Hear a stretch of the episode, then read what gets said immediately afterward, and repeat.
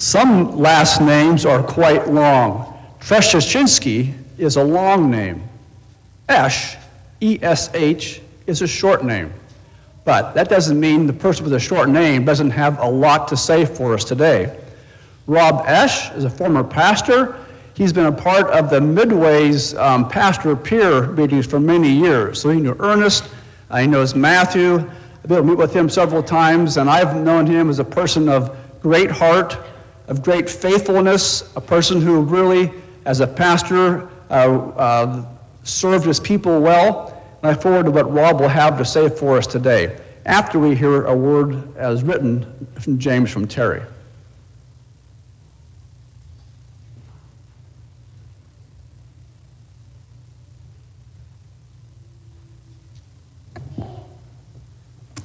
James 1 27 through 2 8, verses 14 through 17.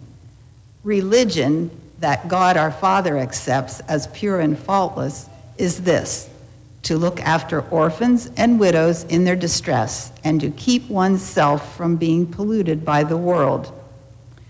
My brothers and sisters, believers in our glorious Lord Jesus Christ, must not show favoritism. Suppose a man comes into your meeting wearing a gold ring and fine clothes, and a poor man in filthy old clothes comes, also comes in. If you show special attention to the man wearing fine clothes and say, Here's a good seat for you, but say to the poor man, You stand there or sit on the floor by my feet, have you not discriminated among yourselves and become judges with evil thoughts? Listen, my dear brothers and sisters, has not God chosen those who are poor in the eyes of the world to be rich in faith and to inherit the kingdom he promised those who love him? But you have dishonored the poor. Is it not the rich who are exploiting you? Are they not the ones who are dragging you into court? Are they not the ones who are blaspheming the noble name of him to whom you belong? If you really keep the royal law found in Scripture, love your neighbor as yourself, you are doing right. What good is it, my brothers and sisters, if someone claims to have faith but has no deeds? Can such faith save them? Suppose a brother or sister is without clothes and daily food. If one of you says to them, Go in peace, keep warm and well fed, but does nothing about their physical needs, what good is it? In the same way, faith by itself is if it is not accompanied by action, is dead.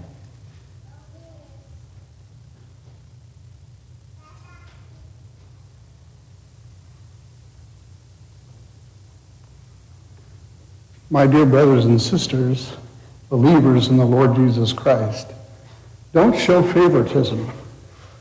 Now just suppose a man comes into your meeting with a gold ring and dressed in fine clothing, and another comes into your meeting dressed in shabby clothing. If you treat the one in fine clothing in such a way, saying, sit here in an honored place, but to the one in shabby clothing you say, sit over there. Haven't you discriminated between them and are judging with evil thoughts? Now, just suppose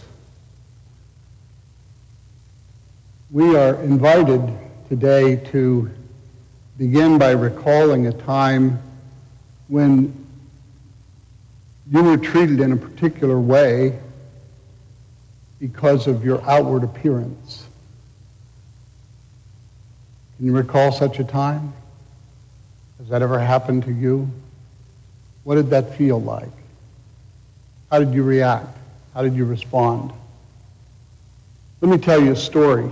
In uh, the spring of 1977, I was a sophomore at Eastern Mennonite College, and um, I hadn't ch- switched my major yet. I started at EMC as a Bible major. Everybody was telling me I should be a preacher.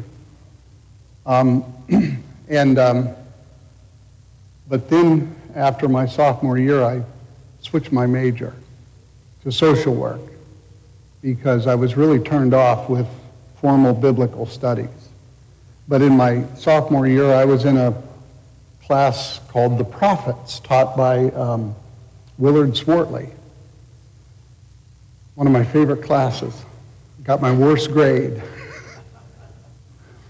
but I was, we were, we were uh, in the midst of studying the, the book of Amos.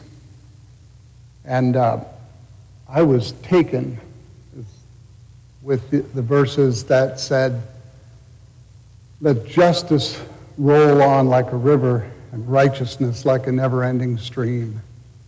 And, uh, and, and with how Amos blasted the nation of Israel, the northern kingdom, for the way they were treating the poor. There's a chapter in Amos where he says, Now, you, you cows of Bashan, uh, he calls the, the, the, women of Israel fat cows of Bashan. You cows of Bashan who say to your husband, Bring us more, bring us more. You sit on your beds of ease.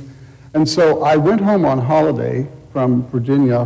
Home is northwestern Pennsylvania. Um, and um, our pastor at the church asked me to preach. And I was all into Amos. And so I decided I'm going to let these people have it. Uh, I grew up in that church, you know, that, they knew me since I was a snot-nosed kid. And, um, and so I, I um, decided to preach like this. I decided to go to church. Actually, I probably looked a little, my pants were a little better shape than these. But um, you have to understand, this is 1977. And at that time, I don't know what it was like here at Midway in 1977. But at that time, the little church that there in Spartansburg, um, many of the men still wore those straight collared coats. All the women had bonnets on their head. And, uh, you didn't see women in slacks, or you certainly didn't see men in jeans. And my first indication on how that morning was going to go was at my home. We were staying with my parents, and uh, as I was getting ready for church, and it's time to go to church, and my dad looked at me and said, you going to church like that? And, um, and so I went, and you know, when it came time for me to go in the pulpit, like today, I came up in the pulpit and proceeded to bring my message from the prophecy of Amos. It was the first time, not the last, but the first time I was kind of shouted down out of the pulpit. You know, they got really angry at me. And I remember one of the brothers in particular who said, because this is real shortly after my VS experience, I remember one of the brothers in particular said, we supported you throughout your VS experience and we've been behind you all the way and yet you, you disrespect us enough to come dressed like that. I was me. I was the same me who had always been. I had preached there a number of times before. I was the president of the MYF group. I was on the quiz team. You know, nothing had changed. I was just me. But I was dressed like this. Enough time has passed since 1977 that those brothers who got so angry at me have all gone now to be with, in the arms of Jesus, and I'm looking forward to joining them someday. I don't think that their, their reaction to my clothing and my decision to dress like that to preach um, stood in the way of, of, their, of their faith and righteousness and their salvation. But I learned some things that day too. I learned some things about the fact that, um, you know, basically they knew, they knew me, and they knew that those weren't the only clothes that I have. So full disclosure, I'm not poor. In fact, I have two brand new pairs of jeans in my, in my closet right now that I just bought last week because most of my jeans ended up looking like this. Um, and so they knew me, and I learned that. And, and I thought about this this morning as I was getting ready to come down here this morning. I probably took more time in preparation in the way that I look I took more time to do that to look like this than if I would have just got dressed the way I normally go to church. You know, and so the outward appearance that we have, um, we can we can put more time into the outward appearance that ends up being not fine, not with gold rings and fine clothing. Um, and I think we do that. I think we do that. And yet that outward appearance oftentimes is, is how we end up um, judging one another. I am not poor. I am blessed. I am so blessed that I have the liberty, as probably a lot of you do, of flipping that coin from that original question. That question of, do you recall a time in which you were judged based on your outward appearance? Flip that coin. Can you recall a time when you judged based on your outward appearance, on someone's outward appearance? Let me tell you another quick story. Early 2000s, I'm not sure exactly when, but early 2000s, maybe 01 or 02, somewhere in there. On a Saturday evening, I was at our local Walmart, doing what you do at a Walmart on Saturday evening, gathering, getting some last minute things so that I don't have to run to Walmart on a Sunday because it seems like every other day of the week I'm there. Uh, but as I'm coming out of the Walmart, a group of young people are coming in, young guys, uh, teenage. And um, one of the guys in the group in particular caught my eye because he was tattooed from his wrist. He, he had a um, tank top on, and he was tattooed from his wrist all the way up to where I couldn't see under his shirt. Up his neck, I think at that time he didn't have any tattoos on his face yet. I saw him later, and he did tattoo his face, but at that point he hadn't yet. But he has hair cut in a mohawk, mohawk, you know what that, you know, strip of hair down the middle, shaved close on the sides. But he had that hair that he did have. I don't know how he treated it, cement or something, because it stuck straight up in the air. It was about that high, you know. And he and he's coming into the door as I'm coming out, and his friends, and some of them were tattooed as well. And I remember thinking, look at this idiot. Who would go out looking like that? And immediately I started to just I had react. It was a visceral reaction, a gut reaction to the to the first impression, the outward appearance of this guy, and I'm like, you know, what a schmuck, you know. Well, at that same time at Valley View, I had been pastoring for about five years by then. We had a young couple in our congregation who really had a heart for youth, and they became uh, the sponsors of our MYF group, our Mennonite Youth Fellowship group. But they really weren't very satisfied with how that was going. They met every two weeks at somebody's house and they played kick the can and had a devotional and ate. And this young couple said, you know, we want to do something different. We want to start having worship services. Um, just a worship service. You know, no, not spending the bulk of our time playing games and things like that, but you know, really getting together and singing and and worshiping and those kind of things. And they started to bring in kids from the community. And if you know, you know Spartansburg and Valley View is a lot like this. It sits on a, on a rural road outside of town, um, maybe a little closer to, to Spartansburg than you are to Columbiana. But, um, but they started busing in and van, you know, vans going every which direction and bringing in kids from three or four different school districts. And it reached a point where they, they, they were doing it every Monday evening, and it reached a point where the attendance of the youth worship service on Monday evening was almost as high as our Sunday morning worship attendance. Was almost, in fact, uh, Wayne Mitchie, our regional uh, pastor for Ohio Conference at the time, told me, um, Rob, you're, you're getting two congregations going here, competing congregations. You know, you have your Sunday morning and now you have your Monday evening.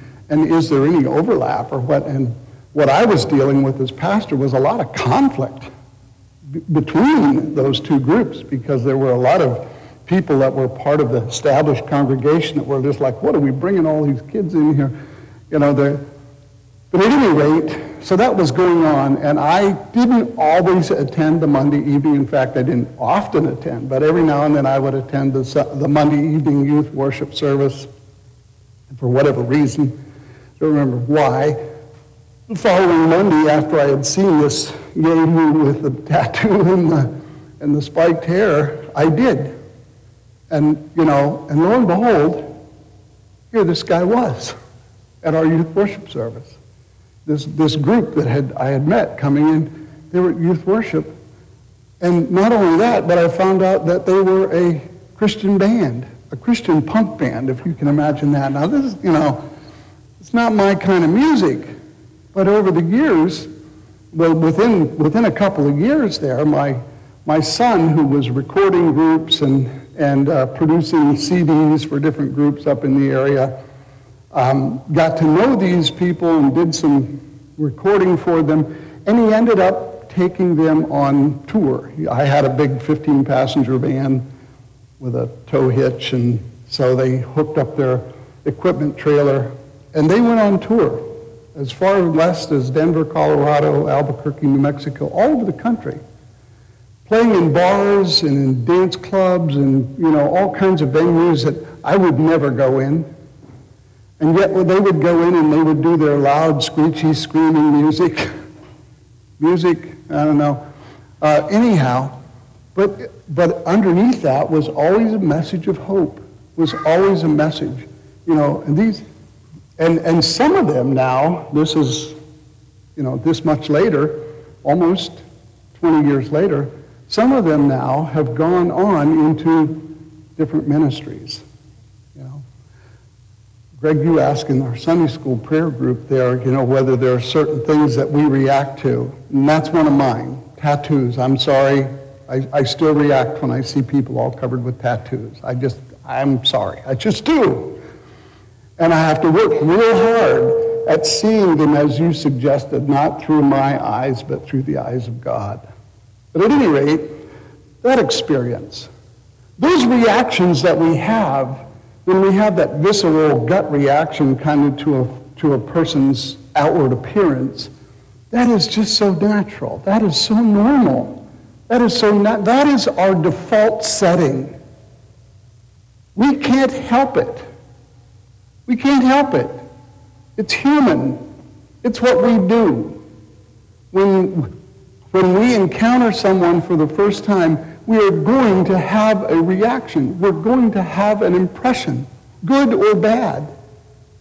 You know, it's just what we do. So, so what's the problem? So what's the problem with that?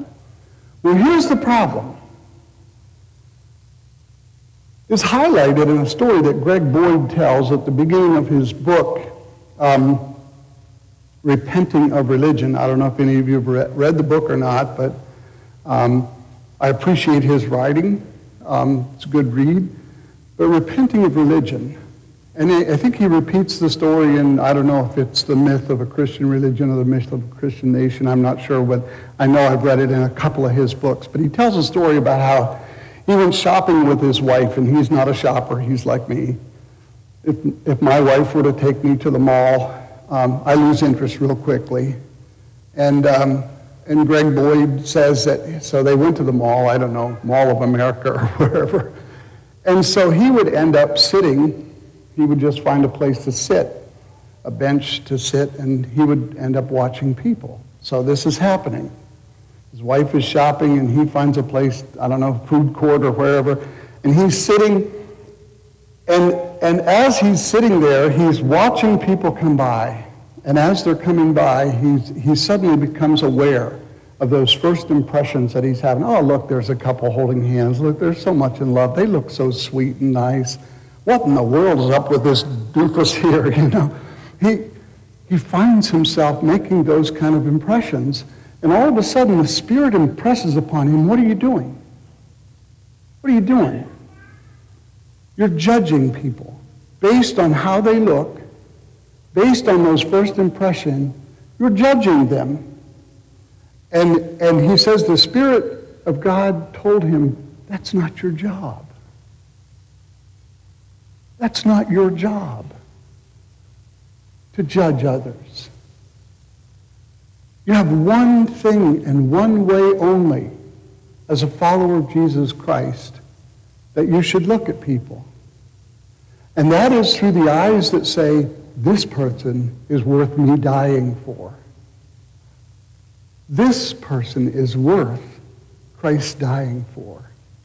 No matter who it is, no matter how they look, no matter what are my gut reaction, no matter what my gut judgment, judgment might be. So, so that's the problem with our natural default tendency. The problem is that that is inconsistent. That judgment is inconsistent with the heart of God. Today's text begins at the end of the first chapter of James where it says, where he talks about what pure and faultless religion is. Let me go back one verse before we started, verse 26. He says, if any man thinks he's religious or would claim to be religious and doesn't bridle his tongue, his religion is empty. And then he goes on to say, religion that is pure and faultless before the Lord is to care for widow, orphans and widows in their distress and to keep oneself from being polluted by the world. To look after orphans and widows in their distress and keep oneself from being polluted. In defining a pure and faultless religion in the way that he does, James is actually channeling the psalmist. In Psalm, in Psalm 146, uh, the psalmist talks about how God's heart is with the poor and he, and he protects the, the weak and looks after the blind. And, and later in the psalm it says, and he sustains he sustains the fatherless and the widows. That's where God's heart is. James is channeling Moses as well. In Deuteronomy 24, um, in verses 20 and 21, he talks about when you harvest your olive trees, don't shake the branches twice. Leave what's left for the alien, the fatherless, and the widow. And throughout the Levitical code, God shows this heart. In Leviticus 19, when you harvest your fields, don't harvest to the corners. Don't harvest to the edges of the field. Leave the corners and the edges of the field for the alien, the fatherless, and the widow. That's, that's the heart of God. That's the heart of God.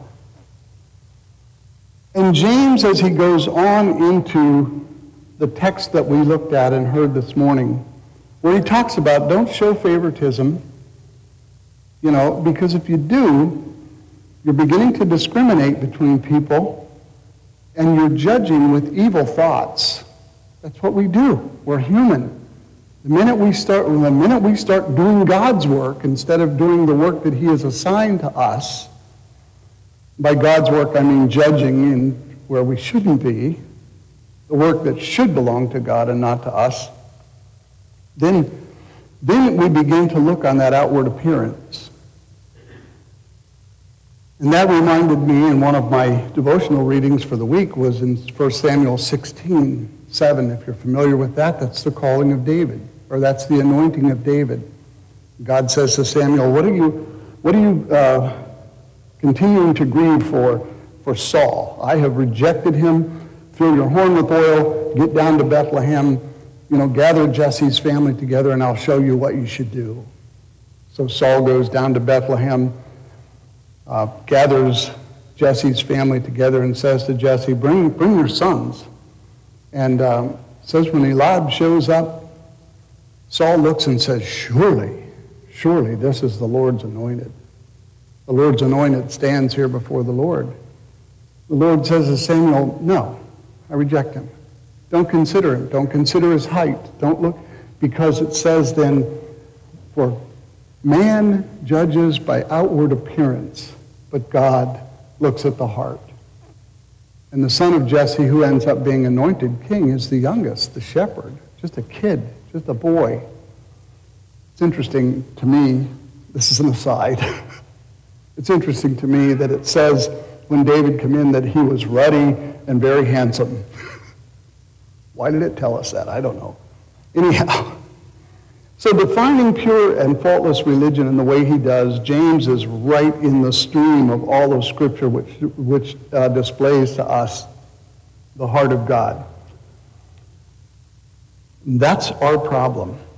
This gap between our very natural default tendency to judge based on outward appearance, that gap between that and the heart of God, that's our problem to deal with. And it is our problem because it clouds and it complicates our ability to act out our faith consistently with what James calls the royal law found in Scripture. The royal law. I think it's the only place in Scripture where it's called that. The royal law found in Scripture. Love your neighbors yourself. Again, Leviticus, the words of Jesus. Paul says it several times. James, James here calls it the royal law. And, and this tendency that we have to judge on outward appearance, to base in first impressions and base our judgment, and base not just our judgment, not just how we feel, not just how we think, but how we treat others. That stands in the way of us being able to act out our faith consistently with um, so many of the admonitions of the words in the life of Christ. Now, as James goes on into, into this passage, and we didn't read the whole chapter, but as he goes on, he begins to talk about that gap between faith and works. You know, you say you have faith. Uh, show me your faith without doing work. Show me your faith without deeds. Now show you faith by what I do, James says. And James is, has been accused of of uh, promoting a works gospel, that we're saved by works, as opposed to the Apostle Paul's, you know, it's by grace you have been saved through faith, and that not of yourself, it is a gift of God, so no one can boast. And so we have this. So which is it? So which is it? Is it grace by faith, or is it faith in action?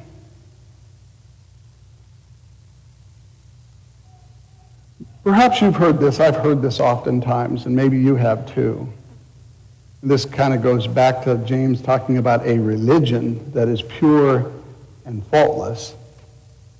But I've heard so many people say we as Christians don't have a religion. We have a relationship. You've heard that. We don't have a religion. We have a relationship. Really? Really? Exactly how does that play out? Exactly how does that play out in our lives? A relationship that isn't codified into, you know, a religious, religious structure. Well, James says it when he says, Show me your faith without deeds. I just quoted that a while ago. Show me your faith without deeds, and I'll show you my faith by what I do. And then he goes on to describe, he uses Abraham as an example. He goes on to describe faith and deeds working together.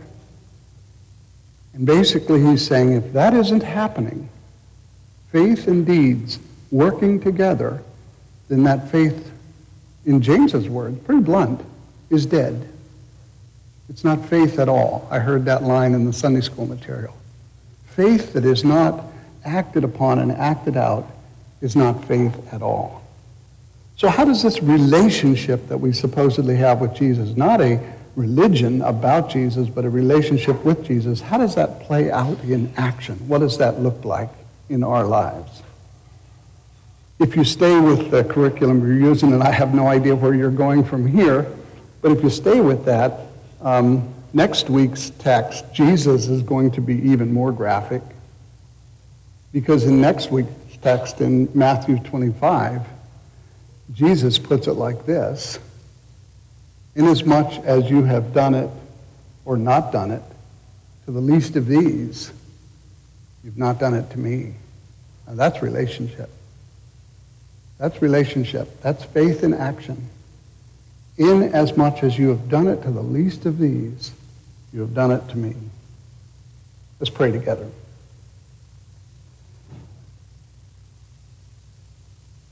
Heavenly Father, we pause to acknowledge you as God and to confess before you that there are times when our natural tendencies are to step into shoes that belong only to you. To look at others with eyes of judgment, and to so easily shift into those natural, those natural forces and those natural reactions that cause us to judge with evil thoughts. And for that we ask your forgiveness. And as we've gone into your word this morning and as we think about how that word applies in our own lives and the our own experiences that we've had, I just pray that we would be able to see in your word and see in the lives of others around us this call of Christ to go out and do unto the least of these, to take up the heart, your heart, for the poor, the outcast, the alien, the stranger, the orphan, the widow. Bless us as we commit ourselves to this end for the cause of Christ Jesus. Amen.